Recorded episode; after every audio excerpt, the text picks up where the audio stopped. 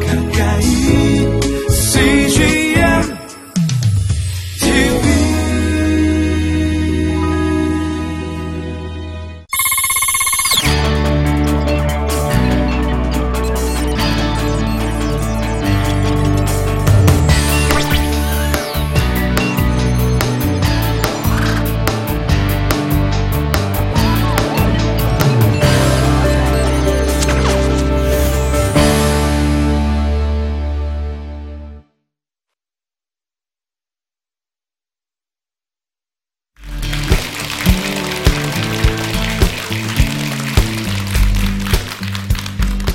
안녕하십니까 별무리학교 교장 박현수입니다.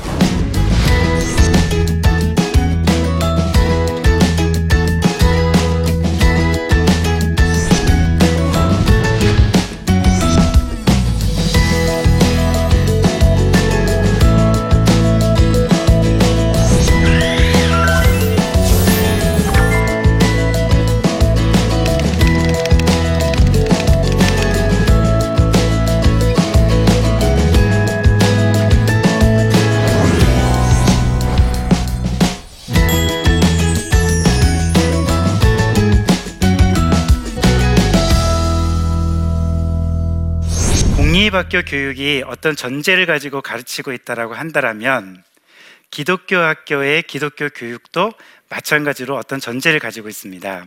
기독교 세계관의 흐름을 우리는 보통 창조, 타락, 구속이라고 하는 큰 이야기의 줄거리를 가지고 보통 그 어, 설명을 많이 하거든요. 저희 학교도 교육 과정을 구성할 때 요 세 가지 흐름에 따라서 교육 과정을 많이 구성합니다. 하나님이 세상을 창조하신 목적, 너를 창조한 목적, 네가 인생을 살아가야 될 목적. 원래 그 하나님의 그 계획이 있는데 이게 창조의 개념이거든요. 그래서 창조의 개념과 두 번째는 그게 타락으로 인해서 죄로 인해서 어떻게 왜곡되어 있는가. 우리 개인뿐만이 아니라 우리 사회의 모든 영역들이 어떻게 왜곡되어져 있는가를 살펴보게 하고 마지막으로 그리스도 안에서 이게 어떻게 구속되어지고 회복되어질 수 있는가.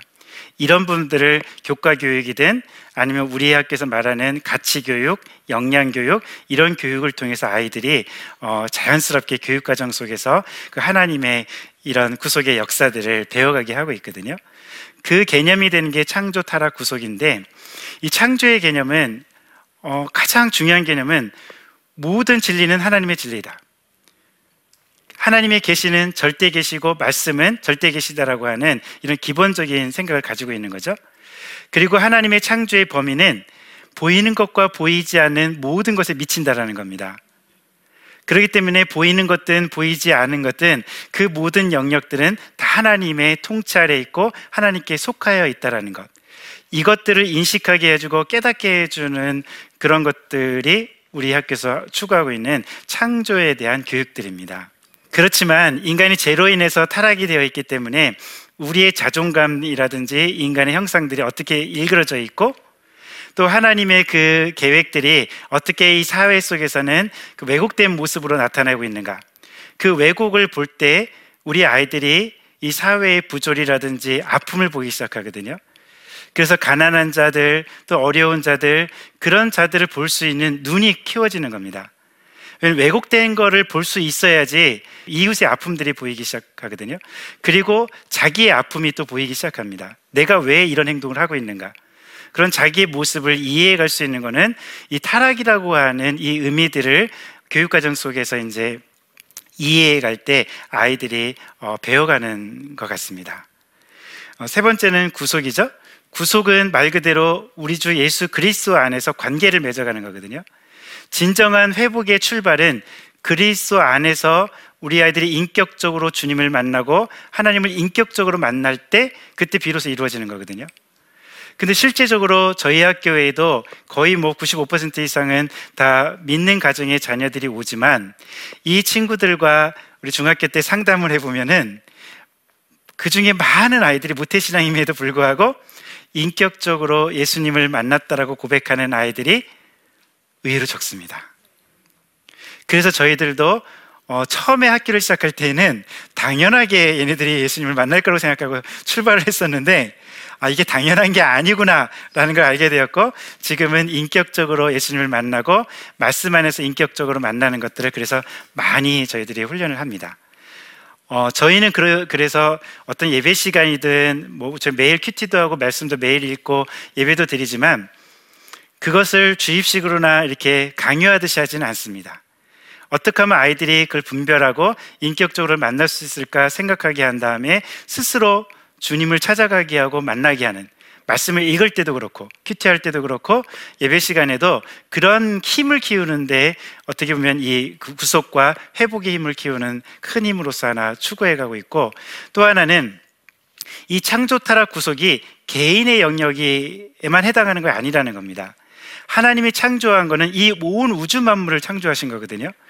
그렇기 때문에 저희들은 우리 아이들이 무엇을 보기를 원하냐면 개인의 구원도 굉장히 중요하고 우리가 개인적으로 구원을 얻고 또 우리가 어, 하나님이 계신 그곳으로 가야 되는 것도 중요하지만 또 하나는 이곳에서 구속이 일어나는 이 각 영역들이 구속이 일어나는 이 부분에 대한 관심을 갖게 하는 것 이게 창조 타락 구속이라는 기독교적인 세계관에서 추구하려고 하는 가장 중심이 되는 교육입니다.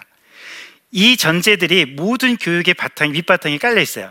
국어를 하든 수학을 하든 이런 어떤 그 기독교적 세계관, 철학이 전제를 가지고 교육이 이루어진다는 거죠. 마치 인본주의 교육이 인본주의적인 철학이 근거로 해서 모든 교육이 이루어지는 것처럼 어, 똑같다라는 겁니다. 음, 두 번째 우리들이 어, 이해를 해야 될 개념 중에 하나는 하나님의 형상으로 창조된 우리 아이들을 보는 겁니다. 저는 이 하나님의 형상에서 가장 중요한 것은 하나님의 형상이라는 말 그, 그 자체가 우리 아이들이 한 사람 한 사람들이 독특한 존재이고 존귀한 존재로 하나님께서 만드셨고 이 땅에 태어나게 하셨다는 거거든요. 근데 종종 우리가 자녀들을 키우면서 이걸 잊고 사는 것 같습니다. 그 안타까운 거는 그 있는 큰 이유 중에 하나가 아이들 모두 공부라는 잣대로만 바라보기 때문에 이 아이가 얼마나 존귀한 존재인지를 잊고 지낼 때가 많은 것 같아요. 저희는 둘째 우리 별무리 학교 학생들이 많지만 다른 아이들 여기서 이야기하기가 좀 그래서 우리 아이가 아이 얘기를 먼저 해본다라면 둘째랑 셋째가 우리 별무리 학교를 둘째는 졸업을 이번에 고등학교 했고 셋째는 이제 중학교를 중학교 3학년이 됩니다. 얘는 또 뭐하냐면 틈만 나면 춤을 춰요. 뭐 CCC 뭐 지가 뭐 창작을 한다고 막 춤추고 막 얼마나 춤을 좋아하는지 몰라요. 막 어떨 때는 아빠 뭐 녹화를 해줘가지고 녹화를 막 해주면 그거 보면서 감탄을 해요. 와 어떻게 이렇게 춤을 잘 추지? 막 지 혼자 막 감탄을 해요. 막 감탄을 하고 막 기타도 지 혼자 배우고 뭐든지 우클레라도 지 혼자 배우고 막 지 혼자 다 해 뭐든지 독학이야. 어디 가서 하나 배우는 게 없는데 독학이야. 잘하는 건 아니지만 너무 행복하게 춤추고 노래를 해요. 그렇다면 역시 공부는 큰 관심이 없겠죠. 엄마가 원하는 건 공부를 잘하는 건데, 그러나 우리는 그런 걸 보면서 하나님의 놀라운 섭리들을 보게 됩니다. 근데 얘가 자기가 좋아하는 거기 때문에 춤추면서 힘들다는 얘기를 해본 적이 없어요. 자기가 좋아하는 거라니까 얘는 뭐 시도 때도 없이 얘는 그걸 해요. 창작하고 작곡하고 막 배우지도 않은데 막 작곡도 해 지가. 이번에 우리 그 뮤지컬을 했는데 자기가 작곡을 해서 그 뮤지컬 곡을 하는 곡을 한 곡을 그 중에 여러 곡을 작곡한 중에 얘가 한 곡을 작곡을 했어요. 창작곡을 한 거죠. 놀라워요. 어떻게 그걸 할 수 있는지 저는 이해도 안 돼요. 신비롭죠. 근데 아이는 그걸 해낸다라는 겁니다. 그렇게 찾아간다는 겁니다. 그러면서 자기 꿈은 의사래요. 공부를 할 거래요, 나중에는. 그래서 전 믿고 있습니다. 왜냐면 때가 되면 하거든요. 때가 되기 전에 몰아붙이니까 아이들이 공부를 적으로 생각하는 거거든요. 뭐 죽는 것보다 싫은 아이가 되고 그러니까 성적이 조금 안, 안 나오면 비관하고 자살을 하게 되는 거거든요. 왜냐하면 때가 됐을 때 해야지 얘네들이 비로소 얘네들의 그 잠재 능력들이 나올 수 있는 건데 너무 조급해요. 때 몰아붙여요 아이들을요. 이거는 그 독특함들을 우리가 보지 못하게 하는 그 눈을 가리게 하는 이유이기도 합니다. 이 독특함들 하나님의 형상으로 창조되었다는 것들을 우리가 보기 시작할 때 아이들의 잠재 능력들이 보이기 시작합니다. 저는 우리 부모님들한테도 그런 부탁을 합니다. 아이들한테 한마디도 하지 마십시오. 그리고 빨리 포기할수록 좋습니다. 일찍 포기하십시오. 포기하라는 의미가 관심을 갖지 말라는 의미가 아닙니다. 관심은 너무 갖고 있고 얘에 대해서 다 파악하고 있고 다 알고 있지만 말은 하지 마십시오. 속으로만 기도만 하십시오, 매일. 그러나 마지막 결정적인 순간에 걔에게 한마디만 하십시오. 너의 길이 막혀 있다라고만 생각하지 말아라. 하나님이 열려주신 그 길을 볼 수 있는 그 눈을 네가 가졌으면 좋겠다. 도전해봐도 괜찮다. 실패해도 괜찮다. 해보자. 아빠가 도와줄게. 기도해줄게. 이 한마디가 얘가 움직이, 인생을 움직이고 인생이 바뀌게 되는 계기가 된 말이었거든요. 제가 평상시부터 만약에 얘를 쪼았다라면 얘는 아마 그 결정적인 순간에 아마 아빠 말을 안 들었을 겁니다. 평상시에 내버려둬야 돼요. 그러다 결정적일 때 이해하게 되는데 거꾸로 하시는 분들이 많아요. 평상시에 막 잔소리 하다가 결정적인 순간에는 아무 말도 안 하실 분이 있어요. 세 번째 의미는 하나님의 나라에 대한 의미인 것 같습니다. 저희 학교에서는 이 하나님의 나라에 대해서 많이 강조를 합니다. 왜냐하면 이 하나님의 나라는 아까 창조의 개념에서도 우리가 잠깐 살펴봤지만 하나님은 보이는 것과 보이지 않는 것들의 모든 것들의 주인이시잖아요. 그 말은 뭐냐면 이 보이는 것과 보이지 않는 것을 통치하고 다스리는 분이 하나님이라는 거거든요. 그렇다면 세상에서 말하는 것처럼 이언론적으로 어떤 것들은 영적인 것들이고 어떤 것들은 사적인 것이고 세속적인 것이라고 우리가 구분해서는 안 된다라는 겁니다. 좀 더 쉽게 말하면은 예배 드리고 신학교를 가고 목사님이 되고 이런 것들은 영적인 것이고 그 다음에 가서 예를 들면은 댄스를 하고 춤을 추고 아니면 뭐 청소 일을 한다든지 과학자든지 이런 건 세속적인 거야. 이렇게 바라보는 시각이 문제라는 겁니다. 하나님의 나라의 시각은 그렇지 않거든요. 하나님의 나라의 시각은 모든 것들이 하나님 것이기 때문에 그 모든 것 속에 하나님의 통치와 사랑이 드러나야 된다는 겁니다. 그럼 우리 아이들은 어떤 영역에 가 있든지 하나님의 대리자로서 그 일을 하면 그것이 하나님의 나라가 된다는 거예요. 목사님이 되든 선생님이 되든 다 그 역할이 있다는 겁니다. 저는 우리 선생님들과 교육이란 영역 속에서 하나님의 나라를 이뤄가고 있다고 생각합니다. 저희가 가고 있는 이 길들이 선교사님들을 하는 일과 똑같다고 생각해요. 그래서 우리 학교 선생님들은 다 본인들을 선, 교육 선교사라고 부릅니다. 이 자체가 우리는 선교라고 생각합니다. 어, 저는 이런 생각을 해봅니다. 우리는 부모님들과 함께 이걸 공유합니다. 교육은 속도보다 방향이 중요합니다. 조급하지 마십시오. 이 방향이 하나님 안에서 바르다고 하면 그 방향대로 가면은 이 아이들은 잘 자랍니다. 그렇기 때문에 기다려줄 수가 있습니다. 저 방향을 볼 수 없으니까 어, 이렇게 하다가도 집에 가면 또 옆집 부모님이 뭐 우리 애는 어떻대, 우리 애는 무슨 학원 다닌대, 뭐 이러면 또 그러면 우리 애 불러서 그래요. 너 한번 학원 다녀보지 않을래? 그래요. 그러다 또 우리 애가 와요. 그러면 선생님이랑 막 이야기를 해요. 그리고 또 부모님이랑 이야기하면 또 부모님이 아, 이건 아닌 것 같아. 그렇지. 방향이 중요하지. 그러시다가 또 이제 좀한몇 개월 가시다가 또 옆집에서 또 막 이야기 들으면 또 이런가 봐, 저런가 봐. 얘는 이렇게 있는데 나네 가만히 있어도 되나? 그럼 또 막 흔들리세요. 그러다 또 저 방향에 대한 이야기를 들으시면 아, 맞아. 또 하나님 안에서 이렇게 가야지. 계속해서 이 방향에 대한 이야기를 예, 들려드립니다. 그러면 방향을 잡으세요. 그게 중요하더라고요. 그러면 우리 아이들이 그렇게 자라가더라고요. 한번 저희 아이들이 하고 있는 이야기를 해볼게요. 저 책드림 프로젝트라는 프로젝트는 뭐냐면 저거는 참 재밌게도 초등학교 우리 6학년부터 있습니다. 저희 학교는 6학년부터 고3까지가 있는 학교입니다. 약 260명의 학생들이 같이 공부하고 있는데 6학년, 중학교, 고등학교 이 학생들 한 10여 명이 팀을 만듭니다. 우리는 무학년제로 하는 활동들이 참 많습니다. 학년을 섞어서 하는 활동들이 많거든요. 근데 얘네들이 딱 팀을 만들어서 한 게 무엇이냐면 제가 살고 있는 금산군은 다문화 가정이 우리나라에서 제일 많이 그, 존, 그 살고 있는 군이에요. 근데 이 아이들이 그런 그 소식을 듣고 나서 뭘 생각했냐면 다문화 가정에서 자라고 있는 자녀 아이들이 자존감이 낮다는 걸 이 아이들이 알게 된 거예요. 그럼 어떻게 저희들에게 꿈과 자존감을 높일 수 있을까? 생각하다 우리 아이들이 생각해낸 게 뭐냐면 저 아이들만을 위한 세상에 하나밖에 없는 동화책을 만들어주면 어떨까? 이런 생각을 한 거죠. 그래서 얘네들이 가정을 찾아간 거예요. 필리핀 가정, 베트남 가정, 중국에서 온 가정 이렇게 한 가정씩을 택해가지고 가서 그 엄마가 들려주는 이야기를 아이들이 줄거리로 쓰고 그거를 동화책 형식으로 만들고 그림을 아이들이 다 그린 거예요.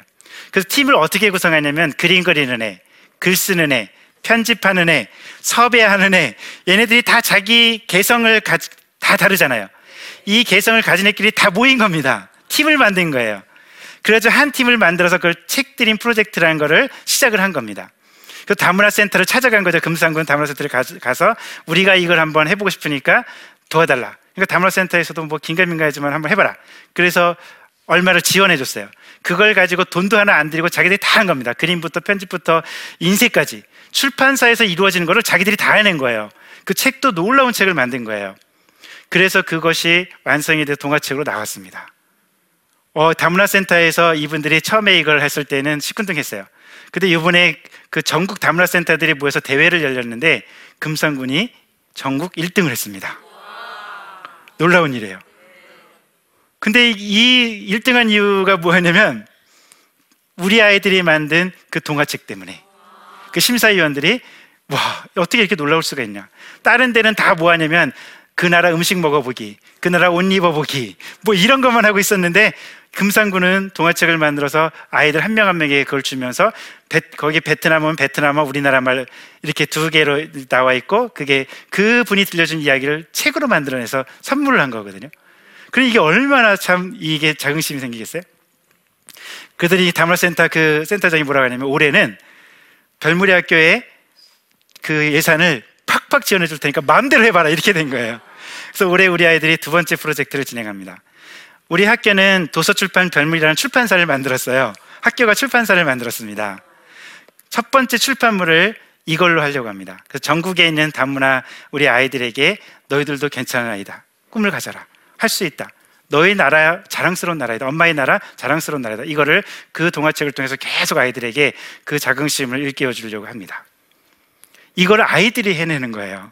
참 놀랍죠? 그 IoT를 활용한 생명 농업을 하는 친구들이 있어요. 이 친구들도 참 재미있는 친구들인데 이게 남학생을 위주로 하는 친구들인데 이 친구는 IT 쪽에 관심이 많은 친구들입니다. 이 친구들은 게임도 만들고요. 여러 가지를 만들어요. 코딩 교육도 하고 이러면서 얘네들이 어떤 것들을 만들기 시작했냐면 저희는 농촌에 산다는 걸 알면서 우리 지역사회와 함께하는 것들을 해보고 싶다. 근데 우리는 농촌이다. 근데 농촌, 농촌의 이 어르신들을 도울 수 있는 게 무엇일까?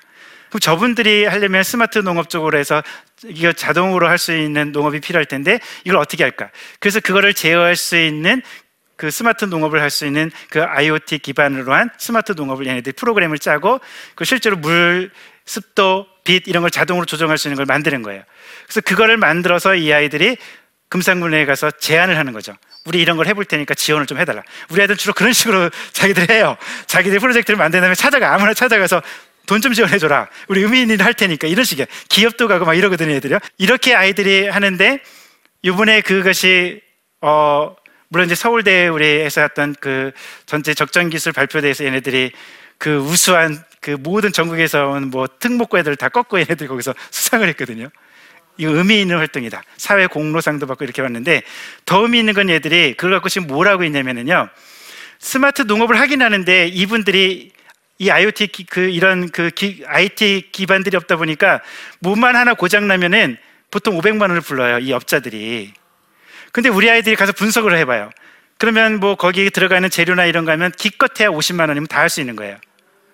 이게 너무 가슴 아픈 거죠. 그럼 450만 원 안 줘도 될 돈을 주고 있는 거야 이분들 모르니까. 그래서 우리 아이들이 지금 뭐 하고 있냐면 그 스마트 농업을 하는 농부들을 우리 학교로 불러 초청해가지고 그걸 다 가르쳐 주고 있어요. 교육을 하는 거죠. 어른들을 교육하고 있는 거예요. 그래서 이분들은 그 교육을 받으면은 적은 돈으로도 그런 걸 할 수 있는 거예요. 올해는 어떤 제안을 군에다 지금 해놓은 상태냐면 우리 돈 좀 달라. 이제는 아예 본격적으로 이거를 연구해가지고 본격적으로 금산군에 스마트 농업을 우리가 무료로 이걸 다 할 수 있도록 해드리겠다. 그 금산군이 다음 주에 실습, 그 실사를 나옵니다. 진짜 할 수 있는 학교인가? 뭐 될 것 같아요. 그럼 이 아이들은 그걸 해서 그게 이 아이들의 교육입니다. 그러니까 아이들이 코딩 교육을 얼마나 열심히 하겠어요? 웹 프로그램 교육을 얼마나 열심히 하겠어요? 선생님보다도 더 열심히 하겠죠. 정 지들이 안 되면 바깥에 전문가를 만나서라도 이 공부를 합니다. 그래서 삼성도 찾아가고 네이버도 찾아가고 하는 거거든요. 이런 식으로 아이들이 교육을 해갑니다. 근데 거기에는 다 무엇과 연관되어 있냐면 아까 제가 말씀드린 창조 타락 구속. 왜 우리가 이걸 하려고 하는가? 이 사회 구조가 왜곡되어 있는 구조들을 우리는 어떻게 이것을 돕고 어떻게 것이 하나님의 나라가 이 영역 속에 이루어져 가는 것인가 이런 고민을 하기 때문에 그 공부를 하고 도전하는 거예요 그 영역 속에 그리고 마지막 이런 모습들을 우리가 도전해 가고 모험을 먼저 시작하면서 감사하게 이제는 주변에 있는 우리 기독교 대안학교들이 함께 하자라고 하는 학교들이 한 학교씩 나타나기 시작합니다. 최근에는 어, 대학 교수님, 뭐 이대, 이화여대 교수님, 사범대 교수님이 저희 학교에 와서 우리 학교가 하고 있는 학점제를 연구하고 싶습니다.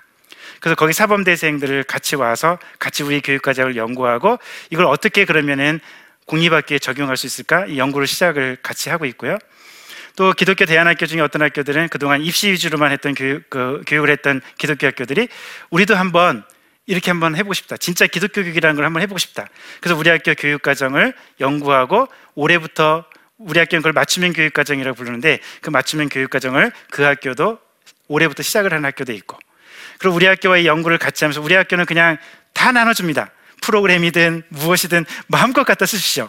우리가 하려고 하는 거는 함께 하자라는 것이기 때문에 얼마든지 우리는 다 줄 수 있습니다. 아깝지 않습니다. 그리고 함께 합시다. 이거를 우리는 메시지를 계속 이 사회에 보내고 있기 때문에 그 메시지를 듣고 함께 하려고 있는 학교들이 늘어나고 있다는 것에 대해서 감사하고 있습니다. 그리고 더 감사한 거는 드디어 공립학교 교사들이 고등학교 공립학교에 있는 기독교사들이 우리도 한번 별무리 학교에서 하는 교육과정을 소개해달라. 함께 한번 해보자. 이렇게 해서 같이 그 교사 운동을 하는 단체들과 선생님들이 관심을 갖고 시작하기 시작했습니다. 우리 학부모님들 정말 기독교 학교는 우리나라에 꼭 필요한 학교입니다. 그리고 그 학교에 자녀들을 보내주셔야 됩니다. 그럴 때 우리 학교들은 정말 하나님 안에서 이 기독교 교육의 바른 방향을 갖고 더욱더 하나님의 나라를 위한 우리들의 자녀들을 글쎄 제자로 키워가는 이 일들에 헌신해가며 이걸 사명으로 갖고 이 교육의 영역 속에 하나님의 나라가 이루어진 일을 멈추지 않고 해나가겠습니다.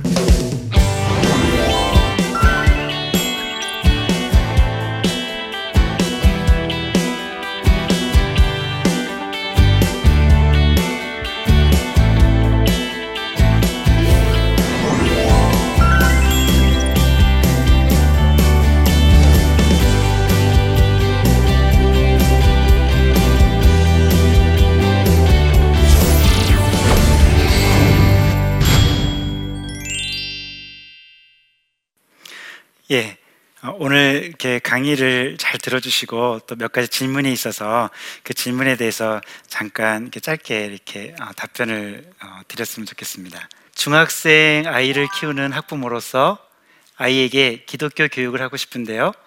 일반 학교를 다니면 기독교 교육을 하려면 어떻게 해야 할까요?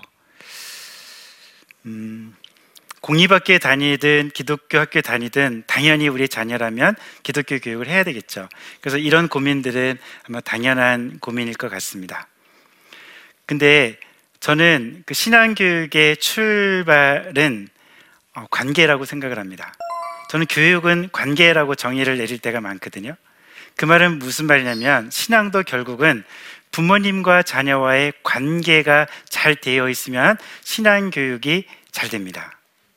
반대로 관계가 깨지게 되어지면 아무리 부모님이 그 좋은 그 말씀이라든지 또는 가정의 예배를 드리고 좋은 걸 한다 할지라도 아이들이 받아들이지 않고 다 튕겨냅니다. 그래서 항상 출발은 관계에서부터 출발해야 된다고 생각합니다. 근데 그 관계는 특히 중학생들은 질풍노도식이기 때문에요. 부모님 도저히 이해할 수가 없어요. 저도 중학생 자녀들 두 명이나 키워봤지만 부모들이 이해하려고 하면 불가능합니다. 해석 불가입니다. 그게 중학생들이거든요. 그런 학생들에 대한 신앙교육이기 때문에 더더군다나 관계가 중요합니다. 그러려면 아이들을 믿어주는 믿음이 필요하거든요. 어떻게 보면은 아이들에게 교회 함께 가자라고 하는 말보다 더 중요한 거는 아이들이 학교 갔다 왔을 때 현관에서 그 아이를 맞아주면서 따뜻하게 한번 꼭 안아주면서 사랑한다. 공부하느라 힘들었지? 이 말 한마디 해주는 게 아이들의 신앙 교육에 더 도움이 될 수도 있습니다. 이게 됐다라고 한다면 아이들이 엄마의 그 마음을 된다면 툭툭 튕겨낼지는 모르겠지만 마음속으로는 엄마가 믿고 있는 아빠가 믿고 있는 그 하나님을 얘네들은 다 받아들입니다. 말하지는 않지만 그러기 때문에 이 아이들이 성경을 읽든 무엇을 하든 그게 자기의 신앙으로 될 수가 있거든요. 이것만 될 수 있다면 저는 신앙 교육의 모든 기반은 된 거라고 생각합니다.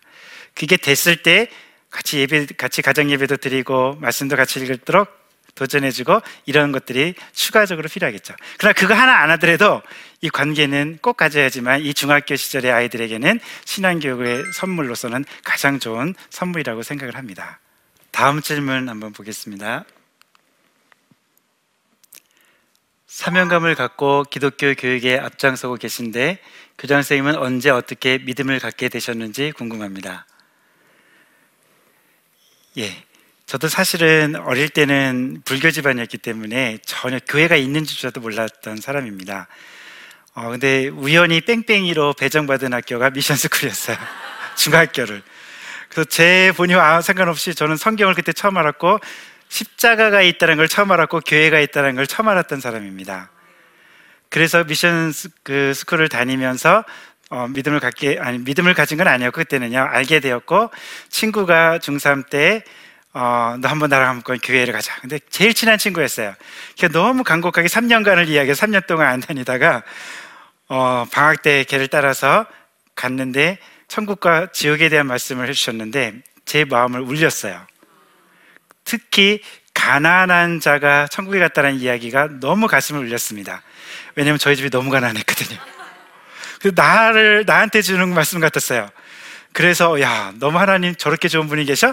그래서 교회를 다니기 시작했고 그다음 이제 대학에 가서 어, 인격적으로 예수님을 대학교 2학년 때 만났고 그 이제 제자 훈련을 받으면서 어, 나는 평생 그리스도의 제자로 살겠다라는 고백을 하고 그 후에 제자 잡는 사역을 하면서 지금껏 40년간을 이렇게 살아왔던 것 같습니다.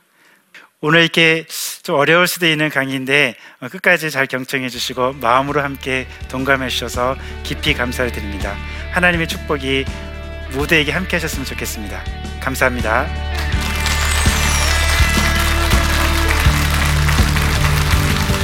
아, 네, 안녕하세요. 저는 2014년도에 제주도로 가서 떨기나무 공동체 식당과 게스트하우스를 하고 있는 하연용 목사라고 합니다.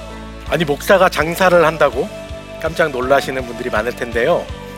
저는 성도의 삶의 토대가 되어야 할 교회가 삶의 일부분이 되길 바라면서 공동체를 만들기 위해 제주도로 내려갔습니다. 목사가 아닌 가게 사장으로 세상에서 목회를 하게 되었는데요. 그로 인해 경험한 은혜의 이야기들을 나침반에서 함께 나누고자 합니다. 저의 좌충우동 제주 이야기 궁금하지 않으세요? 나침반 많은 시청 바랍니다. 이 프로그램은 시청자 여러분의 소중한 후원으로 제작됩니다.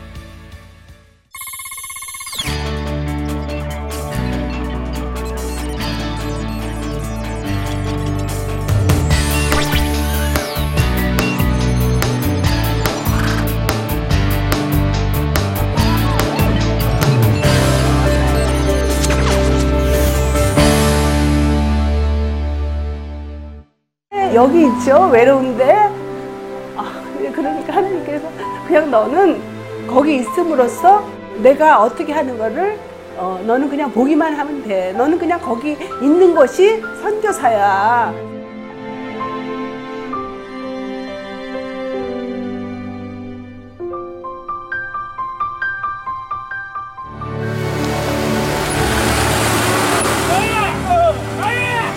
6개월을 그냥 손꼽아 기다리면서 이 산골까지 올까 했는데 드림 컴츄르다. 네, 정말 좋았어요.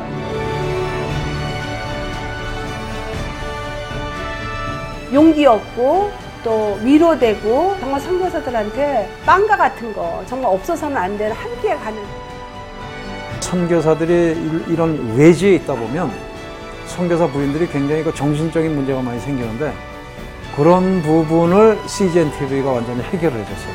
이 CGN TV도 사실 크게 저에게 동력자가 돼준 거예요. 온 세상을 위한 복음의 통로 세상을 섬기는 방송 CGN TV 감사합니다. 감사합니다. 사랑합니다.